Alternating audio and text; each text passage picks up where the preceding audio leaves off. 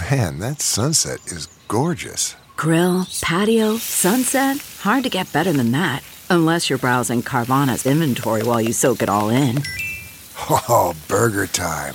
So sit back, get comfortable. Carvana's got thousands of cars under $20,000 just waiting for you. I could stay here forever. Carvana, where car buying meets comfort, meets convenience. Download the app or visit Carvana.com today. Reporter's Notebook. I'm Steve Futterman. Today marks the 90th birthday of the man many consider the greatest baseball player ever, Willie Mays. Whether you agree or not, there is no doubt Mays is in the very top tier. He was what they call a five tool player before the term existed. He could hit, hit for power, run, throw, and field.